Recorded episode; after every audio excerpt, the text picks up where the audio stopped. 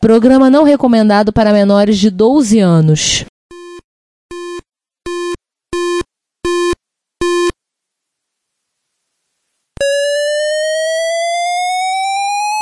ZX Spectrum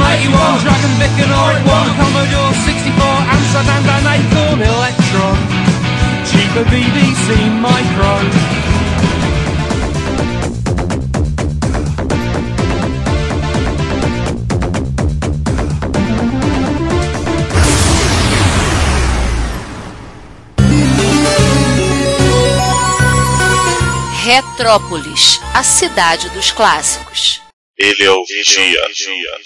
Por eras sem fim, observei seu mundo e registrei seus eventos significativos. Nos últimos tempos, voltei a minha atenção para realidades alternativas, os reinos que tomam para si os caminhos que a história da computação no seu mundo poderia ter tomado. E se as coisas tivessem acontecido de forma diferente?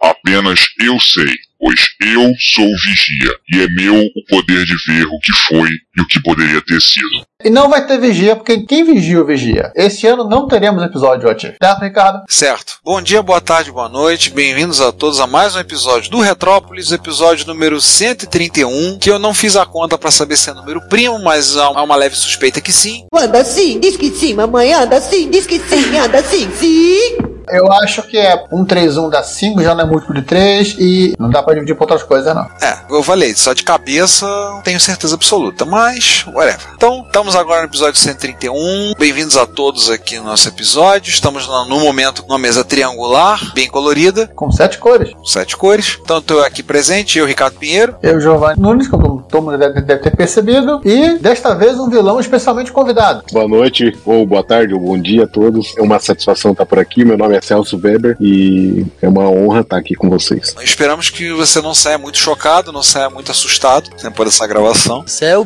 bichão mesmo, hein, doido? Tranquilo. Não nos responsabilizamos pelos traumas criados. Meu Deus.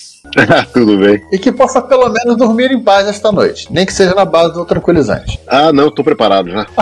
Já tem umas melatonina aí, já roubei da esposa, tá tudo tranquilo. Então, vamos lá. Uma rápida explicação, né? Esse episódio aqui, ele deveria ser a parte complementar lá do nosso episódio de setembro de 2021, quando falamos do Coco 3, até para comemorar os 30 anos. 30 anos, né, Ricardo? Tem 30 anos. Os 30 do lançamento do Coco 3, né? Seriam o episódio duplo, seria o episódio do lançamento. 30 não, 35. Eita porra. Isso, 35, tá? Já tá menti- mentindo a idade dos computadores anticlássicos, brincadeira. É a mentira que mantém o casal junto. E vamos é o episódio para comemorar os 35 anos do Coco 3 e também do Apple II GS. Então falamos já o nome do, do que se trata o episódio. Todo mundo tá lendo o, o título do episódio, pô. Sempre que a gente fica fazendo mistério. Só que o episódio ficaria muito grande, então assim, no meio que um sorteio, o Coco 3 ganhou de ser o episódio da vez e nós deixamos o Apple II GS para quando o Apple II GS fizesse 35 anos outra vez. Mas como isso não iria acontecer de forma fácil, só apenas movemos o episódio hoje que tá pertinho, ele tá com 35 anos ainda, então dá pra fazer festa. Um balzaquiano, né? É um balzaquiano simpaticão. então a gente vai falar um pouco sobre o GS, que é um computador de 16 bits, compatível com os Apple II de 8 bits, e sabe-se lá por qual motivo a Apple resolveu lançar ele contrariando a si mesma, entra numa contradição, esse mercado que entra em contradições o tempo todo, porque ela dizia que não faria atualizações no Apple II, e fez. É, porque teve aquela coisa, né? Enquanto o, o mundo dos, dos outros computadores de 8 bits, que não eram o Apple II, estava lá se desenvolvendo e, se, e avançando, a Apple se literalmente miguelava qualquer tipo de atualização que fosse incremental demais para o Apple II. Ela pode botar 80 colunas, pode botar mais RAM, mas segurava qualquer coisa que pudesse ser assim, aquele grande upgrade para a máquina. Tanto que assim, houveram, houveram diversos projetos internos da Apple II que sequer chegaram a virar protótipo. Muito mal viraram um protótipo, você só ganhar o carimbão de cancelado no dia seguinte. e com as quais a gente nem sequer tem ideia deles, né? São poucas as, as máquinas e nomes e projetos que efetivamente vazaram nessa história. Sim, é verdade. Acho que muita coisa era porque a, Apple estava focando agora no Mac, né, a partir de 84, focando fortemente no Macintosh. Eles vão querendo empurrando o Apple II esperando ele se danar, morrer, só que ele queriam matar o Apple II, só que não queriam simplesmente parar e largar e jogar pro alto. Eles estavam esperando o Apple II morrer naturalmente, só que o bicho insistia em não morrer naturalmente. A máquina era legal demais e boa demais pra isso.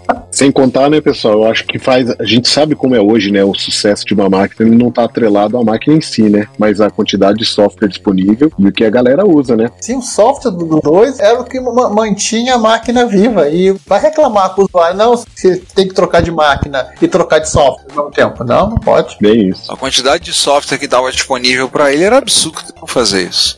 Sim. Mas vamos falar um pouquinho então da Apple Computer? É, aquela história que tá todo mundo caduco de saber já. É, pra quem não sabe, né, a Apple Computer foi uma empresa criada em Cupertino, Califórnia, ano da graça de 1976, tendo como sócios Steve Jobs, Steve Wozniak e Ronald Wayne, tio do Bruce. A intenção a princípio era para comercializar o Apple I, um single board computer baseado no 6502 da MOS. Nós não vamos detalhar mais sobre a fundação da Apple. Para quem tiver curiosidade, recomendo que leiam a autobiografia do Wozniak, a I Was. Tem ela em português, ela é bem legal, bem gostosa de ler, bem interessante contando as histórias. E aquele momento de eu tirar uma onda, eu tenho a minha autografada. Ah, ah, ah. E você fez isso mesmo? Fiz. A minha tá autografada. Quer vender? Não é ruim. eu tenho uma coisa mais interessante. Eu tenho um cartão de visita do Wozniak. Aí ele tá complicando mais, Rogerinho. Olha, daqui a pouco vamos botar isso em leilão, hein? A história do cartão foi o seguinte: eu tava no evento, podcast tinha um ano, nem um ano que tinha começado o Retrópolis, na época Retrocomputaria, e ele veio na CCXP. Aí eu fui na CCXP, dei um migué lá pra conseguir a credencial de imprensa, beleza, escrevia num site, consegui. E aí eu fui pra fila, né, dele dando palestras, eu quero o autógrafo do homem, né, comprei o livro, tudo. Uhum. Aí eu saí lá e levei um cartão nosso de visita. Aí aquela fila gigante, né? Que o senhor faz aí ficava tipo pouquíssimo tempo com ele. Aí eu virei pra ele e falei, entreguei, pedi autógrafo, falei, entreguei um cartão, eu falei que a gente fala, a gente tinha um podcast sobre retrocomputação, a gente falava muito do Apple II lá. Aí ele parou, olhou pra mim, coçou a barba, muito interessante. Foi lá, tirou um cartão de visita dele e me entregou o cartão. Maravilha. Peguei o cartão com as duas mãos, olhando assim, estiquei a mão, tem que o Mr. Wozniak, ele abriu aquele sorrisão dele, né? ah, de nada. A moça tava me segurando pelo braço me tirando dali da frente, né?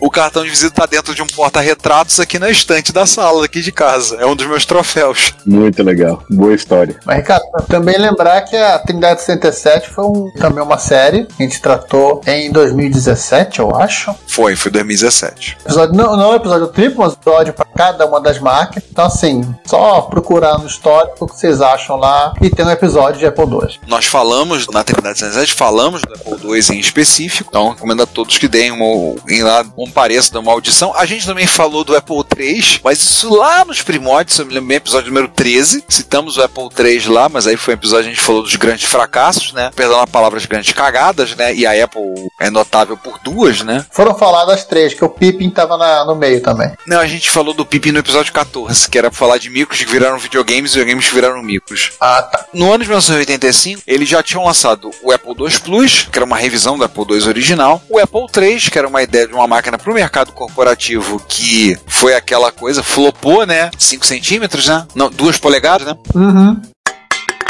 A história das 2 polegadas no manual, né? Esse era o menor dos problemas do Apple II. Jesus, cara. Mas não, mas o cara bota no manual. Se o computador travar, você ergue ele duas polegadas da mesa de altura e solta. Isso é o menor dos problemas? Esse é o menor dos problemas. Aí o nosso CP500 aqui no Brasil funcionava melhor, né? Pois é. Não era assim que resolvia. que também era um gabinetão, né? Unificado, assim, bonitão, tudo junto, né? E era mais interessante. O CP500 para você consertar a marreta, mesmo que você não ia conseguir levantar, né? É, então, não precisava levantar e soltar, né? Era de cima pra baixo. E dependendo do estrago no gabinete, era plastique também, né? Exatamente. Além dele, teve o Apple IIe, que é uma revisão do 2 Plus que assimilou coisas do Apple III e creio eu, né, que seja o Apple II, o, o IIe, seja de todos os Apple II, todas as versões seja o mais comum no mundo. No Brasil foi o Apple, foi o 2 Plus, né, dos clones. Apple IIe no Brasil só foi o TK3000, né? E o Exato Pro da. E teve um outro que da Microengenho. Desenho. Sim. Como ele era mais difícil de clonar, o grosso do planeta Terra até a Antártida foi de Apple II Plus. Mas o, do ponto de vista assim, de, uso, de capacidade de uso, vinha em, assim falando de Apple II, é o Apple IIe. E- Isso. Porque foi o que consolidou 80 colunas, K de RAM, né? Transformou a máquina num. Assim, acho que foi a, a versão final da Apple, por assim dizer, né? Ela que todos, a partir desse ponto, todo software bom e que o pessoal usa, usa até hoje roda. Não, e aquela coisa, e foi a última máquina, né? Foi a última sendo produzida. Sim, mas foram basicamente revisões. E foi a última dos Apple IIe. Foi 93, eu acho. Sim. Teve uma versão enhanced, né? Do 2E, que ainda acrescentou mais uma coisinha ou outra ali. É, foi a revisão da placa. E depois foi o Platinum, que esse só, foi, só parou de fabricar em 93. Esse foi o que durou mais tempo. Isso. Assim, você ainda teve ainda o Lisa, que é outro que flopou, como eu vi, vi em site falar, o iceberg digital que quase afundou a Apple, que algumas coisas que foram feitas para ele foram aproveitadas no Mac, tentaram, né, fazer, porque é o que dava. O Mac mesmo, de 84, que tava lá buscando o seu lugar ao sol, Porque aqui não é pôr do sol pra idiota ficar batendo palma. Tava lá tentando, né? Tentando descobrir quem ele era na fila do pão. E o Apple IIc, que era o 2E com tudo junto, misturado e apertado, né? Sem espaço pra nada. Mas que é uma maquininha muito bonitinha, diga-se de passagem. Foi copiada por um monte de gente. Spectra Video, o SVI 728 que o diga, né, Giovanni? Sim, o Spectra Video. E até para aquele da VTEC Laser. Sim, o clone da VTEC, né? O Laser 128. Curiosamente, né, a gente teve o nosso Apple 2C, que não era 2C, né? O da Milmar lá, que na verdade internamente era um 2 Plus, né? Era um dois plays só com uma, carcaça miudinha. Uma carcaça miudinha. E na verdade recheado, né? Porque a- a- enquanto o 2C tinha fonte interna, né? Esse da Milmar ainda carregava um baita de um trambolho de uma fonte externa. Né? Ele tinha, não só, não tinha, tinha a própria fonte, só que externa, e o divertido. Ele tinha também os slots. né? Ele literalmente você conectava os 4 ou 5 slots na máquina. Ou seja, compacto morreu nessa história. Exato. Não tinha o Drive, como tinha o 2C, né? Enfim. Mas era uma boa proposta, né? Pelo menos a, a gente teve a ousadia, né? Desses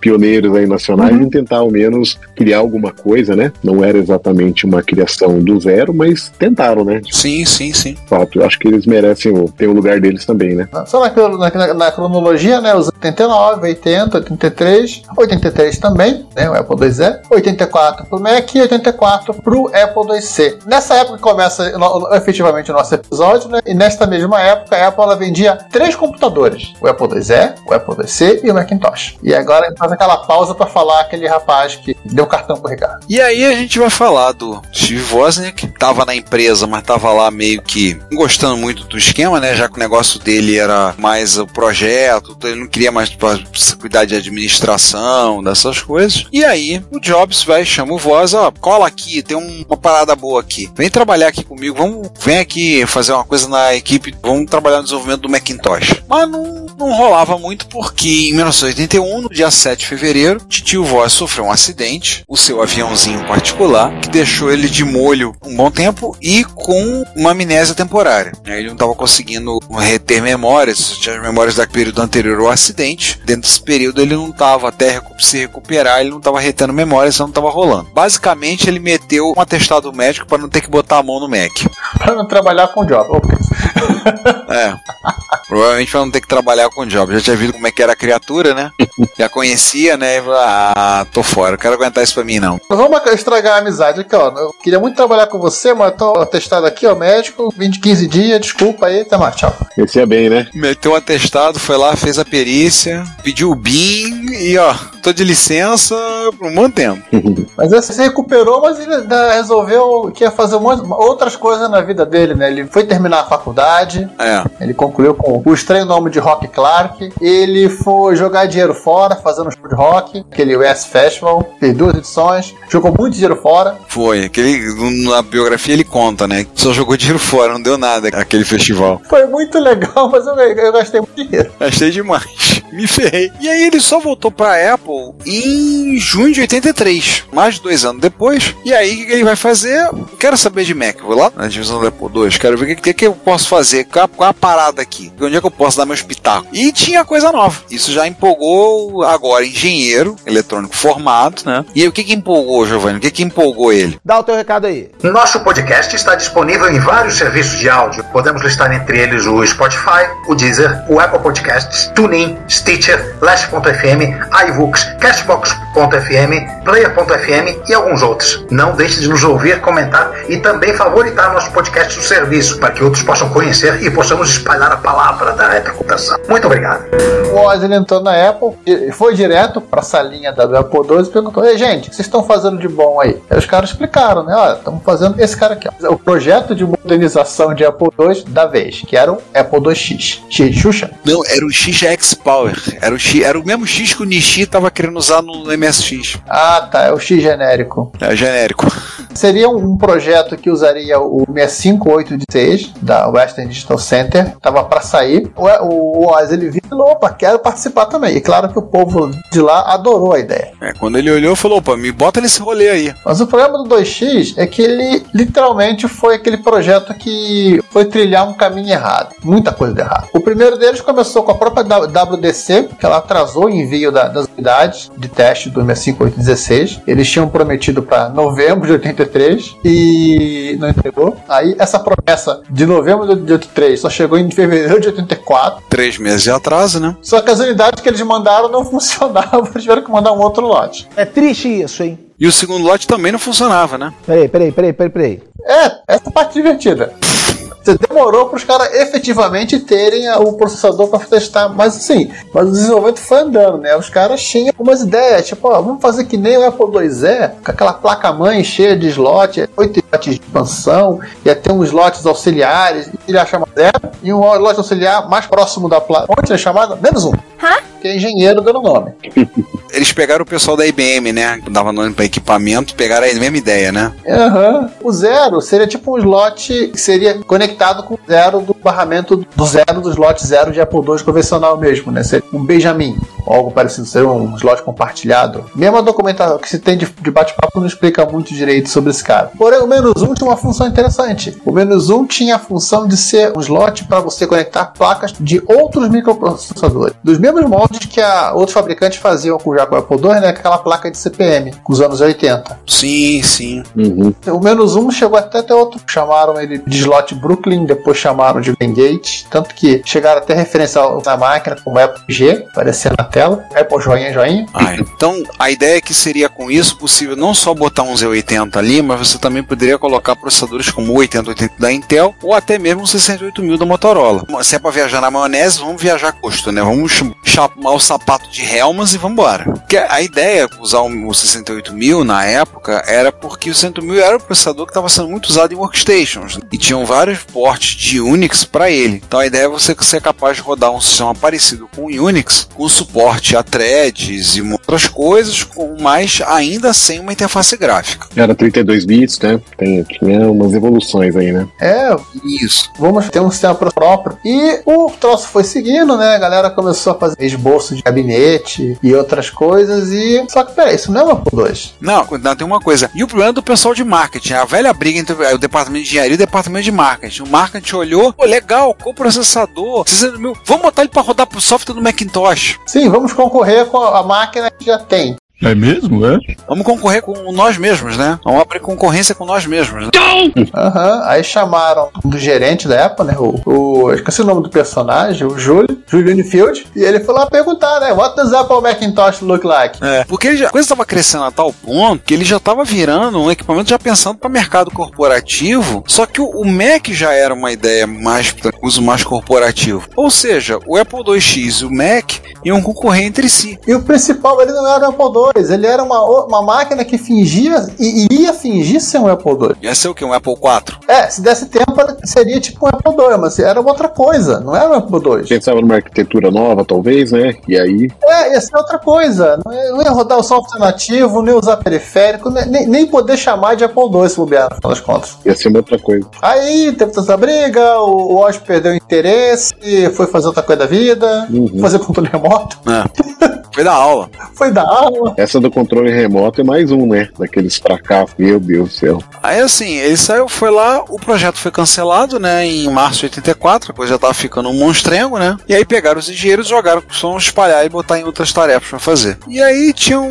dois cidadãos, né? Só o Dan Hillman e o Jay Rickard, que pá, olharam assim, bem, vamos ver o seguinte, vamos botar tudo esse papo de Apple II, vamos botar num, num chip só? Vamos fazer um chipão Apple II? Vamos fazer um MSX Engine? Opa, ai! Um Apple II Engine. É um Apple II Engine, que era o Mega 2, então vamos fazer um chip dentro, um customizado grandalhão com toda a máquina ali dentro. É, vamos fazer um Apple II. Era uma das ideias da Apple, pelo menos sim. Não vamos deixar a gente parar de fazer Apple II. Então vamos pelo menos fazer ele mais barato. Sim, e aí eles fizeram o Mega 2, eles colocou todos os circuitos do Apple II em um chip só, em uma pastilha só, então para fazer, justamente para customizar e com isso você diminuir custos, né? Lembrar que o Apple II era uma máquina, pelo menos o Apple II original, uma máquina que era bem, assim, um projeto bem elegante, né, que o Wozniak tinha. É, toda discreta e cheia de maluquice que o, o, o Voz achou legal colocar para economizar 274LS. É. É até o 2 Plus, né? Ele é todinho com lógica TTL pura, né? Com os chips da série 74 lá. Nada confeccionado sob medida, né? É, nada customizado, ainda por cima com. Vamos chamar de gambiarra, porque gambiarra é o que o engenheiro faz, com coisa para economizar 74LS. Aqui dá pra usar 3, o Voz meteu um. Claro, o programador que se ferra agora para trabalhar com a memória de vídeo.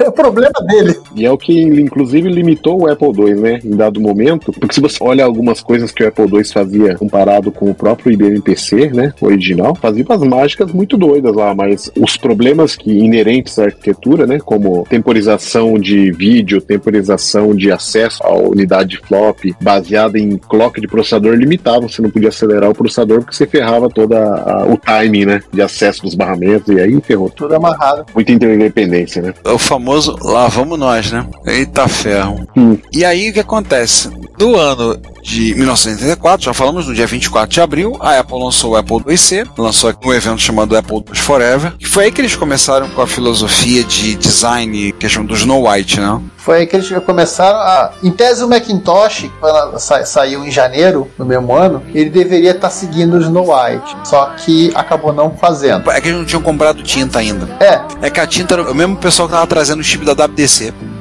Vai, filhão! Por aí. Sacanagem. É, aí o 2 foi o primeiro produto, inclusive, seguindo a, a, linguagem de desenho do Snow White. E a Apple organizou o evento que chamou de Apple II Forever, com musiquinha, até tá, tá, tocando agora ao fundo aí, né? Que na verdade ela está mostrando um compromisso dela com essa linha de 8 bits. Ah, vamos manter, não se preocupe, é pra sempre, é forever. Ó, o Macintosh aqui pra você, tá falando Vejo o lado bom da coisa, não tinha um dinossauro. Pelo menos isso. Para quem não entendeu a história do dinossauro, é que o Kazuhiro Nishi, no Japão, fez um evento do MSX e mandou, entre outras coisas, botar um dinossauro, um brontossauro, botou na porta, pavilhão do evento lá, tinha aquela porcaria, aquele dinossauro gigante lá. Conta essa história que o Bill Gates, quando viu isso, ah não, chega. Esse japonês é louco demais até pra mim. Chega, não quero mais saber disso não. Larguei essa vida. Vai fazer outra coisa da vida, enchi o saco.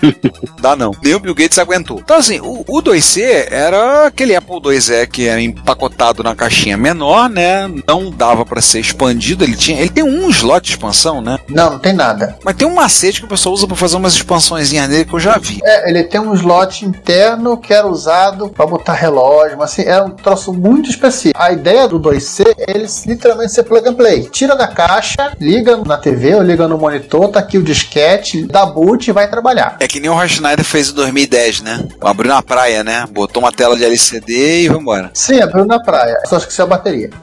é, exatamente, só esqueceu da bateria, né? Pra quem não lembra, no filme 2010, o ano que faremos contato, o personagem do Roy Schneider parece com um Apple IIc com uma tela de LCD. Era uma coisa completamente nova, né? A Apple chegou a lançar uma tela de LCD. Não é que ele fosse uma máquina átil do ponto de vista que você carregar pra cima e pra baixo, trabalhar no ônibus, coisa porque não tinha bateria. Mas a ideia é que ele fosse uma máquina compacta e pronta para usar. Tipo assim, ela já vinha com porta serial, porta de mouse e barra joystick, vinha com drive embutido. Ou seja, literalmente você tira da caixa, liga tudo né, que você precisa e se embora trabalhar. Tira da caixa, você tira da bolsa de transporte, da, da pasta de transporte e liga. Diferente se você tem um Apple IIe, que você vai comprar as expansões que você quer, configurar bonitinho. Não, não. Isso aqui era, era máquina, é quase o, era o micro para quem tá, não queria pensar muito em configurar equipamento. Ó, tá pronto, tirou e liga. Tanto que ele, ele já vinha o Apple Works no pacote. Sim. Aí, Giovanni, acho que vale comentar, né? O, o o flop, né? É. O, o mínimo para você poder brincar de coisa séria, né? É, vinha já com 128K de RAM, ou seja, era assim, aquilo que você, você poderia fazer igualzinho, comprando o Apple IIe, comprando a expansão de RAM, comprando o drive, comprando o kit, é, a interface, comprando 2 seriais, né? Você já tinha tudo pronto. É o Zero Conf, tá pronto, tirou da caixa, usa Aham. e seja feliz. Aí. O interessante é o seguinte: depois do Apple II Forever, o pessoal da Apple começou a fazer as pesquisas de mercado e notaram: olha, voltou a ter mais gente interessada no Apple II,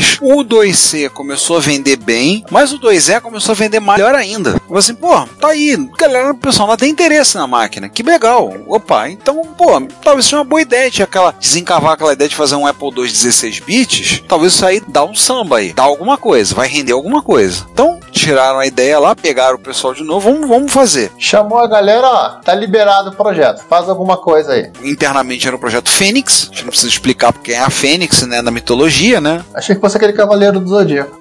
Golpe fantasma de Fênix! Ah, tá.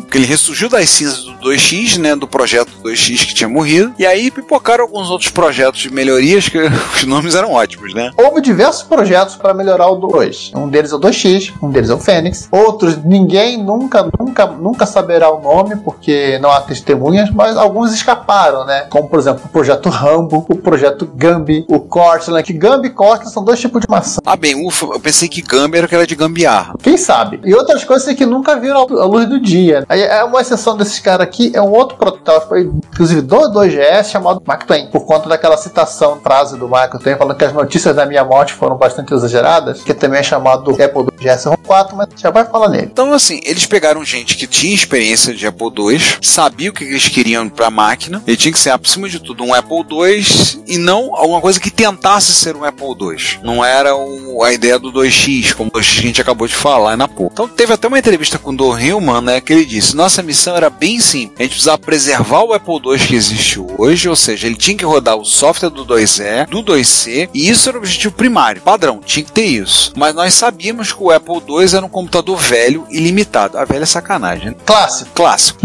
Porque velho é seu PC.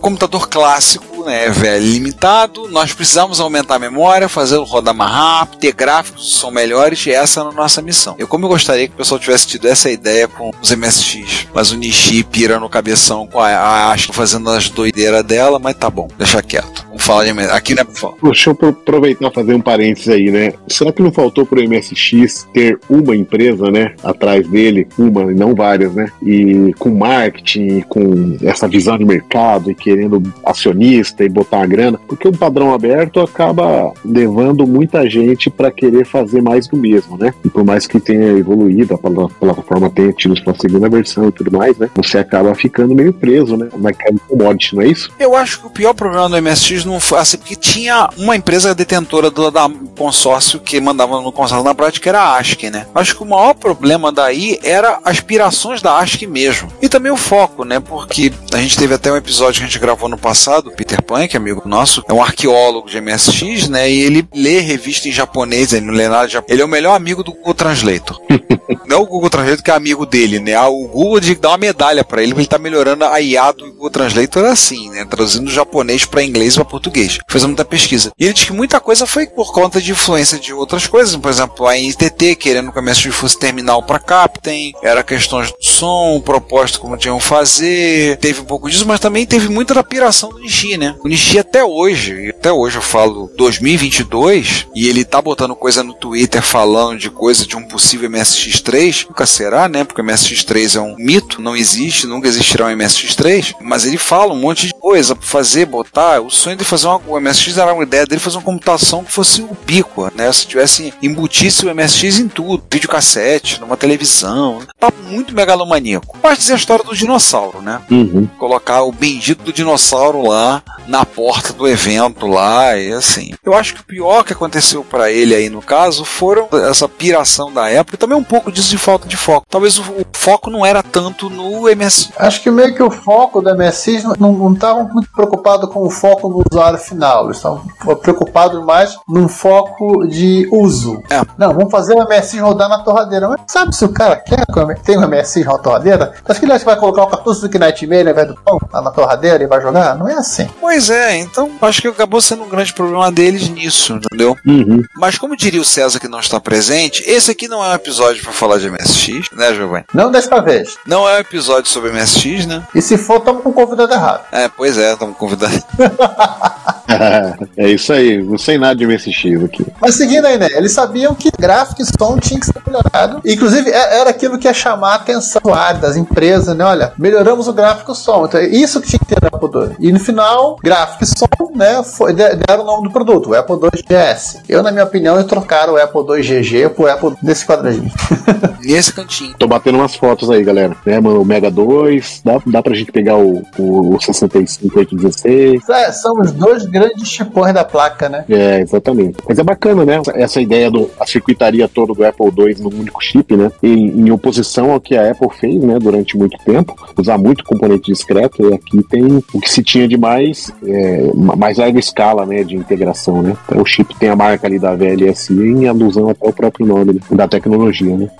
Eu tenho uns números aqui de vendas estimados. Vou botar assim, mais lá um pouquinho lá por baixo. Pô, mas vai ser muito bom te falar assim. Com a experiência que a equipe tinha para montar um projeto, montar um Apple II, a gente, galera que estava desde a época do Apple II Plus lá, trabalhando na Apple, eles sabiam que o Apple II é fácil de configurar. Acho que Todo mundo aqui é traumatizado. C, GIRC, DMA e companhia. Você ser uma coisa que nem o Apple II-C. Na verdade, sim, eles conseguiram fazer uma coisa melhor até que a configuração, mas que ao mesmo tempo ele tivesse a expansibilidade do 2E, ou seja, quiseram fazer o melhor dos dois mundos, até porque eles sabiam que os dois estavam vendendo. Exatamente, né? Só para ter uma ideia, o Apple IIe vendeu mais de 4 milhões e 250 mil em números estimados.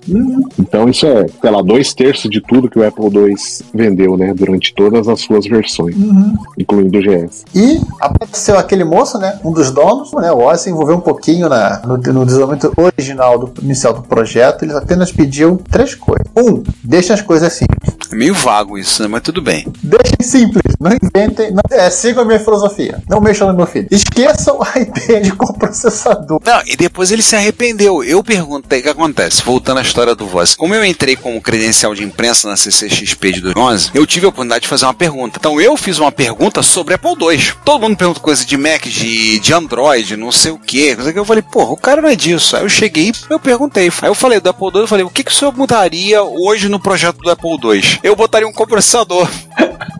Ele falou. Aí, inclusive, um amigo nosso, um ouvinte, né, o Ricardo Banff, que estava lá presente, ele virou pra mim e falou: Você fez a pergunta talvez a mais pertinente de toda essa coletiva de imprensa. Eu, eu? Era a primeira coletiva de imprensa que eu fui na minha vida. Ué, ele, você perguntou sobre Apple II. É o que ele entende. A pessoa perguntando coisa de Android, de iOS, não sei o que, não é muita praia dele, é usuário. Mas você fez uma pergunta muito pertinente. Ele falou isso. Não, eu botaria um compressor. na época ele não queria saber de compressor, né? É, na época é da rolo. Esse que era o detalhe. E, e qual era a terceira coisa, Giovanni? E a terceira coisa, deixem aquilo que é 8 bits separado daquilo que é 16 bits. Não tentem fazer um, um bem bolado, que isso não vai dar certo. Até porque vocês têm as coisas velhas de Apple II para rodar. Pois é. E os caras conseguiram, né? Acabaram conseguindo duas memórias, mais rápida, mais lenta no mesmo projeto. É, pra começar, e- eles usaram lá o Mega 2, né? Que estava pronto. E mais uma coisa importante foi isso. Eles sabiam que todo software velho de Apple II espera encontrar memória de, a rodando a 1 MHz. Uhum. Isso aqui, que é onde velharia de Apple II vão rodar, vamos deixar rodando a 1 MHz, que eles chamaram de slow RAM. Ele veio escondido cá, tudo padrãozão. Agora é o seguinte, o resto aqui, que é, vai ser coisa nova, e esse processador que aguenta, aguenta mapeia até 16 MB de RAM, que é um- era um mundo nessa época, isso aqui, ó, deixa na velocidade que o processador for rodar. Então, agora que a gente começou com essa parte, vamos falar dos chips, do Ponte e do, do outro cara que eu nunca lembro primeiro dos chips né, foi o WDC, né, o 65C816, que era o chipão de 8 barra 16 bits feito pela Western Digital Center, pela WDC, não é a categoria de corrida de carro turismo. O processador saiu em 83, operava em frequências de 1 MHz até podendo chegar a 16 MHz e endereçava até 16 MB de memória RAM. 16 MB de RAM em 83. Algumas pessoas não conseguiam nem conceber. É. Nosso amigo 8086 ou 8088 Intel, né? Bombando na época, era um meguinha, né? Era um mega, eu só vi um mega. Só o 286, né? Pra chegar em 16, não foi isso? Uhum. Além do Apple II GS, ele foi usado no Super Famicom da Nintendo, também o Super Nintendo. Foi integrado ao 5A22 fabricado pela Ricoh, né? Foi embutido né, dentro do 5A22. A, a, a Nintendo não usou ele num chip separado. Ele tá, tá dentro do, desse chip da Ricoh que tem mais um, outras coisas bizarras que ele também implementa. É a mesma coisa com o Nintendo, dentro dos 8 bits. E também foi usado no Acorn Communicator, que é uma máquina tão obscura, tão desconhecida, que o Chris Whitehead, do Chris Acorns, chama ele de uma anomalia. O cara que mais conhece máquina da Acorn no mundo chama esse troço de anomalia, então vamos seguir, vamos aceitar a opinião dele. É, vamos aceitar que o cara tá certo, né? A gente vai acreditar nele. Inclusive, ele fala que assim, até hoje é difícil você ter uma noção se a máquina foi realmente vendida ou não. Se ela for pra loja, né? ou não. Isso, nem isso tá claro até hoje. É, cara, que coisa bizarra, né? É, é uma máquina até bonitinha, né? Mas. Tem uma cara de Olivetti, mas isso já explica muita coisa. É. Mas vamos seguir, porque já falou de Acorn. É, no, e no, no episódio de 2021 nós falamos de Acorn. E falamos de Acorn nesse ano, também falando dos. Esse ano que a gente falou também, dos 16 32 bits? É, foi justamente esse ano. Foi esse ano, né? O ano de 2022. O esse processador tinha um modo de compatibilidade. Quando havia necessidade, ele era habilitado. E aí ele emulava um 65C02, que se eu não me engano era o processador. O 65C02 é o que vem do Apple IIc, né? É, do Apple II é em diante. Isso, 2E é 2C, certo? Hum? Ah, sim. Então, assim, ele oculta as instruções 16 bits, então, ou seja, era um processador que chaveava os dois. É diferente, por exemplo, do R800 do MSX, né? Que operava com instruções semelhantes. Mas ficam lá disponíveis. E no caso do Turbo R, você tem até uns 80. hein? É, no Turbo S tem os dois, né? Mas nesse caso era um processador que chaveava entre os dois modos. É, inclusive por software, né? Você conseguia ir para modo 16 bits e para modo 8. Inclusive, ele tem é, o 65, dois encapsulamento, não, de 40 que é DIP, que ele é pino compatível com o 65C02. Tipo, você tira e põe ele. Oh, legal. Então, só tem um detalhe, né? que não dá para usar o modo bit, porque o modo 16 bits acho que ele usa os, os 8 pinos de dados para fazer endereçamento também, fazer o resto. Então tua placa tem que saber fazer isso. É, não basta somente trocar, não. E tem um outro encapsulamento PLCC que é de 44 pinos e que não é pino com. Não, não, não em teorias, não funciona. Que é inclusive a foto que vocês estão vendo aí no show notes, cortesia do Celso. Ele tirou uma foto lá do 2GS dele lá, mostrando quem é o Mega 2 ali. Quem é ele na fila dos chips. Na verdade, vale até comentar, né? Essa brincadeira de manter pino compatível já aconteceu do 6502, que veio lá do, desde o Apple I até o Apple II Plus, para o Apple IIe, né? Que o, o, C, o 65C02 também era pino compatível, 40 pinos, assim como o 6502. Então a galera gostou aí dessa brincadeira, né? Inclusive tem um hack, caso o seu 65C02 turbinado da Apple II ele pife, você não vai conseguir achar esse cara para substituir, mas você pode pegar o 65C816 e colocar no lugar. Você liga com resistor nos pinos lá e consegue ter tua máquina de volta quase no, no do original, já que o, o C2C Plus roda 4 MHz. A, é a parte chata, né, desse do projeto é que mesmo que esse processador já estava certificado a rodar, a, os executivos da Apple deliberadamente disseram, ó, 2.8.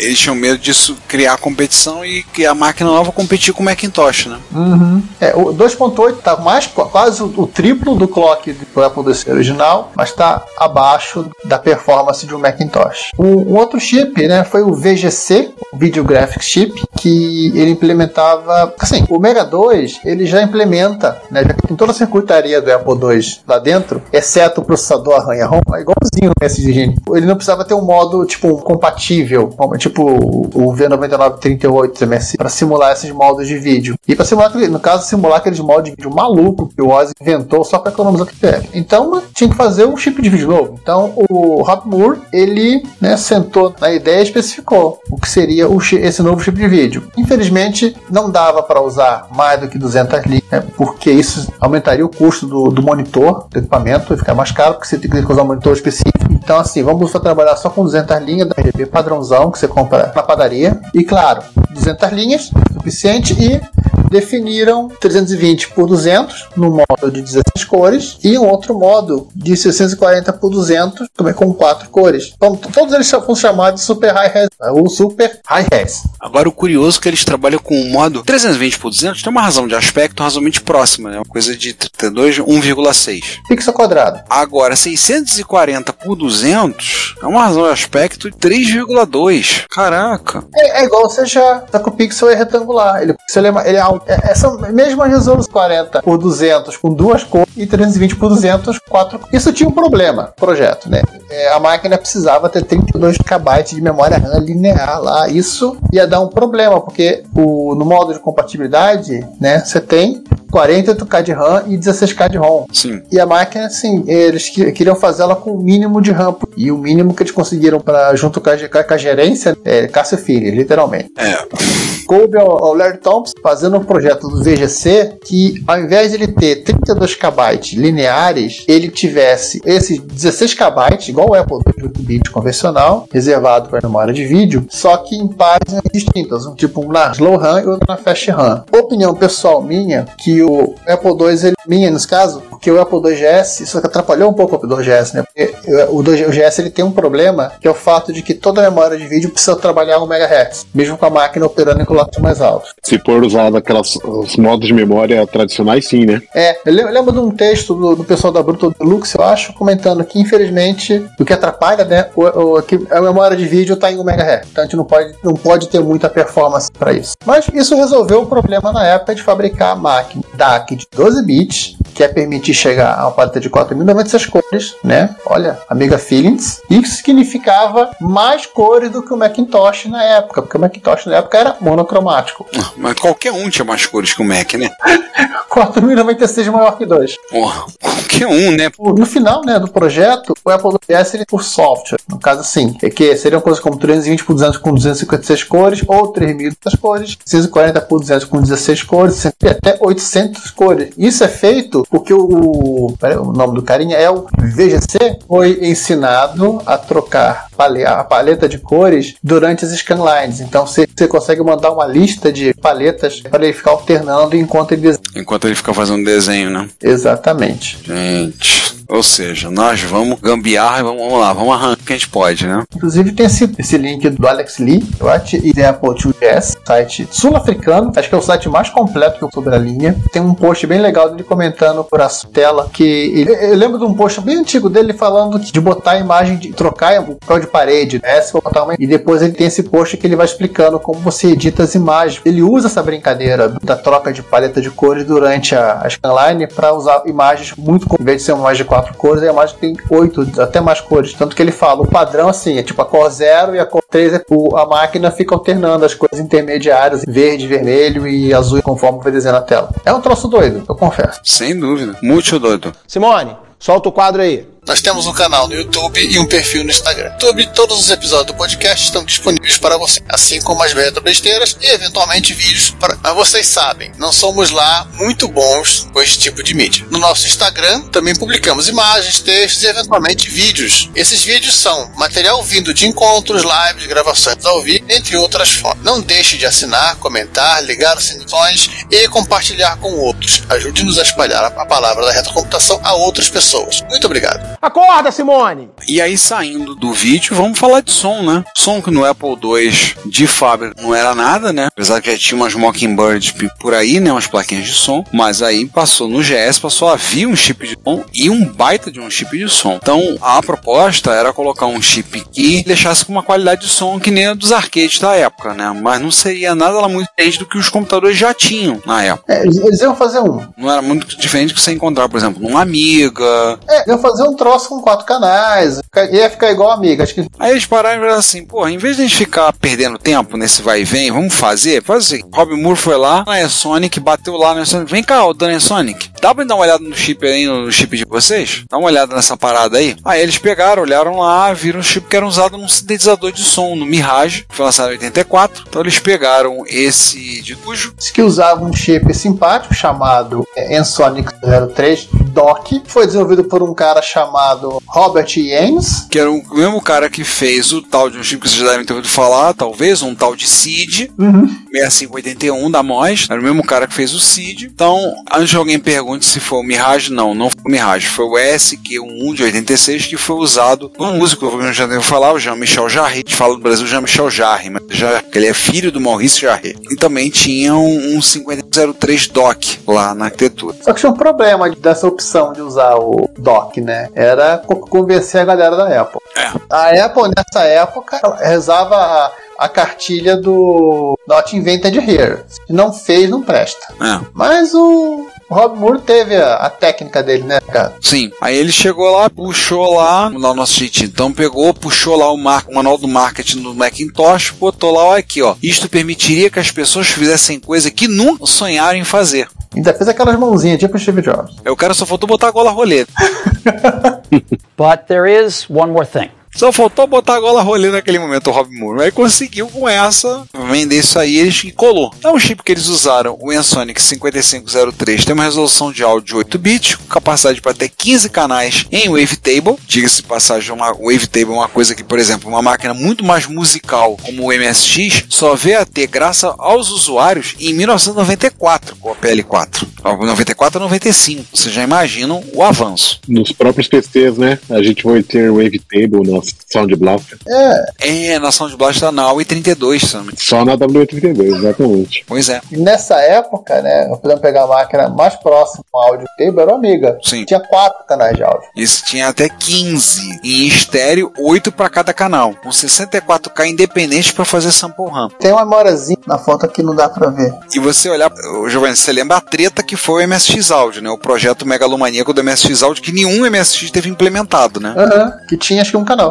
No Wavetable? Tem, tem um ou dois, né? A DPCM. Sim, sim, ah, é o ADPCM, verdade. E 64, e uma memória para sample RAM. E que é contemporâneo. Tinha- E tinha menos que você não tinha nem 64K de RAM, tinha, tinha menos. né? Acho que nem tinha, né? Tinha RAM, mas tinha muito pouca. Mas você pensa o seguinte, cara, foi feito de tal forma que nenhum fabricante implementou e meteu isso em algum nenhum MSX, porque era caro demais. Foi só implementado em cartucho e a pessoa foi colocando depois que teve o da Panasonic, o da Toshiba, o da Philips. o da Philips era mais ou menos, né? É, o da Panasonic e da Toshiba. No Japão, o da Philips, o Music Módulo, que era mais ou menos, né? É meio MSX áudio, meia boca. E eles enfiaram isso tudo, que era mais poderoso, enfiaram isso tudo dentro do 2GS. A única muquiranice, né? O chip ele é estéreo, né? Bonitinho. Tem um P2, tem um alto-falante interno, tudo bem, sem problema. Só tem um alto-falante, então vai tocar áudio mono. Mas o plug P2 é mono. Não dá pra elogiar. Tem quem fez isso. Porra, cara. Que cagada, né? Tá de bater em quem fez isso. Tem inclusive um ragzinho, uma plaquinha que você vai ter uma porta próxima ao chip de áudio, onde você consegue puxar o áudio e para poder liberar o, áudio estéreo. Mas também não é pra menos, né, cara? Mas que cagada, né? Como assim? Os caras já puseram um jack lá, um P2. Custava botar um P2. Não, e é um P2 estéreo, não um P2 mono. a saída que vai pro speaker é a saída que vai pro P2. Não separaram o circuito. Ai, meu Deus. Ai, ai. É o tipo da cagada que olha assim, não, não creio. Eu não creio que fizeram isso. Então assim, o GS ainda trazia o Integrated Was Machine para controle dos drives de disquete, adorei o nome. Foi usado originalmente na PC. No IC, né? Ele tinha um circuitinho de relógio alimentado por bateria, que guardava também as configurações. E uma bateria para vazar, claro. Ah, sim, né? Claro. Tiver usando aquela bateria bujão, É a própria. maldição. No! God, please, no! No!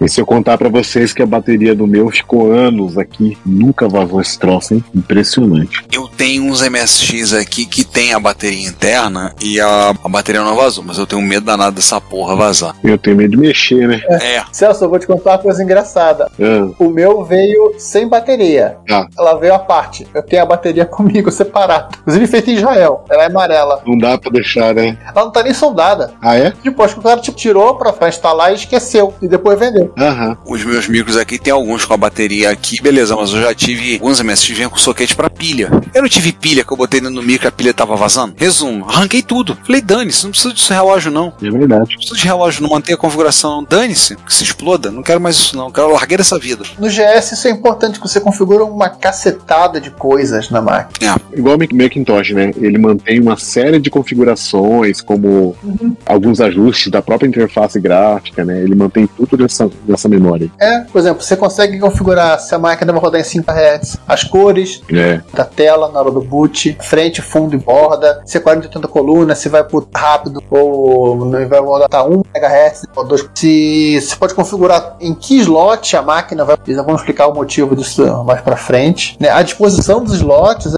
a operação da serial, tudo. Tipo assim, ela lembra, reservando as proporções ao setup da CMOS dos PCs. Só que é, o setup da CMOS do PC ele é uma coisa muito específica do chipset, né? Da máquina Sim. e do rádio. Uhum. Esse não. Ele é mais assim na configuração ambiente da. O conceito do Macintosh, né? A gente começa a ver algumas coisas de Macintosh nessa máquina e outras que ela também levou pro Mac depois, né? A própria interface ADB, né, para teclado e mouse, que não tinha no Macintosh original, né, só apareceu no SE30, se eu não estou enganado, e coisas que estavam engraçado, apesar dos times serem completamente apartados, né, Macintosh versus Apple II, mas eu acho que os engenheiros entre si deviam ter algumas conversas paralelas lá e essas coisas acabavam migrando ali, né, entre eles. Acabavam vazando. É, exato. Eu fiz uma vez uma, uma brincadeira com esse Apple 2GS aqui, e quando ainda o meu Mac Plus ainda estava funcionando, antes do flyback dele queimar, e foi uma coisa divertida, você rodar um, um aplicativo numa máquina e visualizar no outro, que era o que o Apple Talk fazia pelo cabo serial. É um negócio bacana, bacana de ver, né? Numa máquina dessa época, era uma coisa bem avançada, mesmo, bem legal. Enfim. Então, assim, o Apple II, o GS, tinha lá um integrado para cuidar do legado, um processador 16 bits, um integrado de vídeo e som, um monte de ROM. Ou seja, aí eu aquele momento que faço alguns usuários de Apple querer me matar, né? Que eu falo, ah, o 2GS é o MSX Turbo R da Apple, né? Aham. É, eu sei, eu faço isso de propósito, só pra provocar, tá, gente? Não, não é amigo, tá? Amigo, não, não batam, tá? Não me agridam, por favor. O Lan também tinha interface gráfica, a diferença é que o do 2GS era usável. Aham.